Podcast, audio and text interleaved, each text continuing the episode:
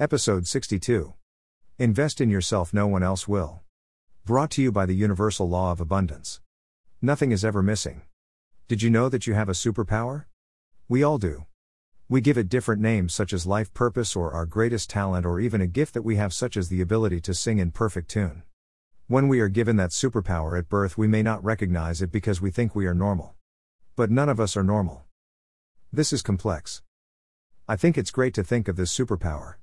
Once you find it, or better I say once you accept it, then you'll find your style. Style is a very important thing in life because it means that you play to your strengths. You will see in human nature that everybody thinks that their watch tells the right time, and so knowing your style allows you to accommodate other people's wishes and yet feel like you are authentic. If you take the top 100 people you consider to be great leaders or great composers or great athletes in the history you know, and look at their photograph, you will not see a common denominator in facial recognition. To that degree, what you can say is all great leaders are unique and that uniqueness is what makes them a great leader. Throughout the duration of my childhood, I considered myself to be a world champion potential in sport. I competed at high levels right throughout my school years, but as the sport got more competitive, and my competition got more skilled, it became conspicuous that ball sport was not my superpower. I also started up a rock band. And after one or two concert it was obvious that being a rock star was not going to be my superpower. Then I tried my hand at being a surfie and that didn't work either. I think we are all searching for our superpower and all too often we are barking up the wrong tree wanting to be something that we are not, such as an apple tree wanting to be a lemon tree. Sure, yes, we are all trees, but we are unique. Sometimes what we are really good at in our juvenile years is true in context only.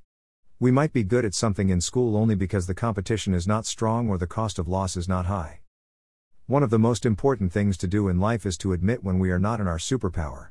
Many of the problems I've helped people with over the years is when they are not only a superpower in their chosen field, but they try to be a superpower in life itself. That means they can't admit where they are incompetent or weak. We all have this duality of having a superpower that is highly functional in one area of life that makes us an incompetent fool in another. For example, I built a really great business from the ashes of a bankrupt business that I bought, along with its sheet metal engineering factory, into a really fabulous nationally branded company constructing some of the world's most sophisticated air pollution systems under license to technology giant in Germany. What I demonstrated in creating this business in a very short period of time with very little business experience was that I had an uncanny knack for building business. But business is more than an uncanny knack to build things, there is also the human aspect, the P&L, the manufacturing side and the boring bits.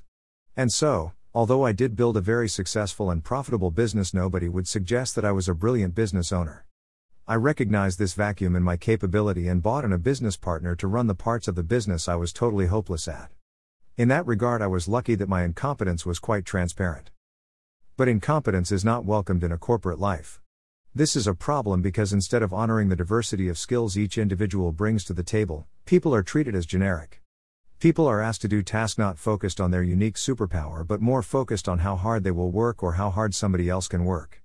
And therefore, there is great inefficiency and great dissatisfaction because nobody likes working on the things that they're not good at. The great thing is when you find your superpower, you can start to use it and hone it into everything you do.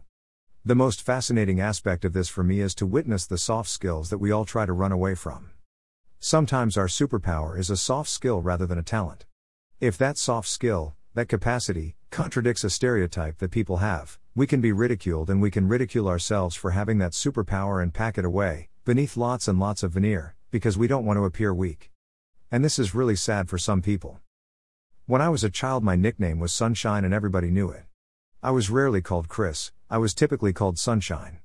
The reason for this nickname was that I was very blonde, was always laughing and joking around, loved playing with exciting toys, and had a joyful demeanor. When I went to school in the outback of Australia, where the only other students were predominantly Italian immigrants' children, or Aboriginal, sunshine made my life hell. I was the one that the other kids picked on. I was the one they teased. I was the one that was pushed and poked and provoked. To survive, I decided to put sunshine away. Instead of seeing this love of life as a strength, I saw it as a weakness. And that happens to many people. Nature is doing all it can to teach us to love ourselves. And no matter how hard nature tried, I was always very private about sunshine. So when the student is ready, the teacher appears, and nature persisted, and eventually I was ready to hear that sunshine was worthy of love. It took a lot of persistence for nature to get through my barriers on that topic, and my investment in hiding away sunshine in my marriage was so extreme. But nature is a very, very persistent teacher. And eventually I was ready. We all have a superpower. And that superpower is what we most want the world to have. Somehow, there is this beautiful link between what we want, what we give, our superpower, and life purpose. It's very magical when you finally wake up and see that there is something very special about you that you may have judged many long years ago. It's really hard to invest in yourself until you know this superpower. This is the superpower that guarantees you the results that you want in your life. It's not always the thing you like most about yourself or the thing that you enjoy most doing or being. And so, there are sometimes barriers to discovering this aspect that is quite unique about you. If that aspect of you has not been discovered, it's really hard to invest in anything else but what you know and think.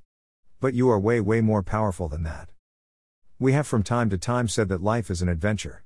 But it's not an adventure if you don't know your superpower and have not yet come to grips with the fact that something about you that you don't necessarily like or you might like is an incredible gift way more than the money you earn, all the children you have, all the spouse that you support and love. When you find this superpower, investing in yourself is absolutely 100% guaranteed success. That's the end of this episode. With Spirit. Chris.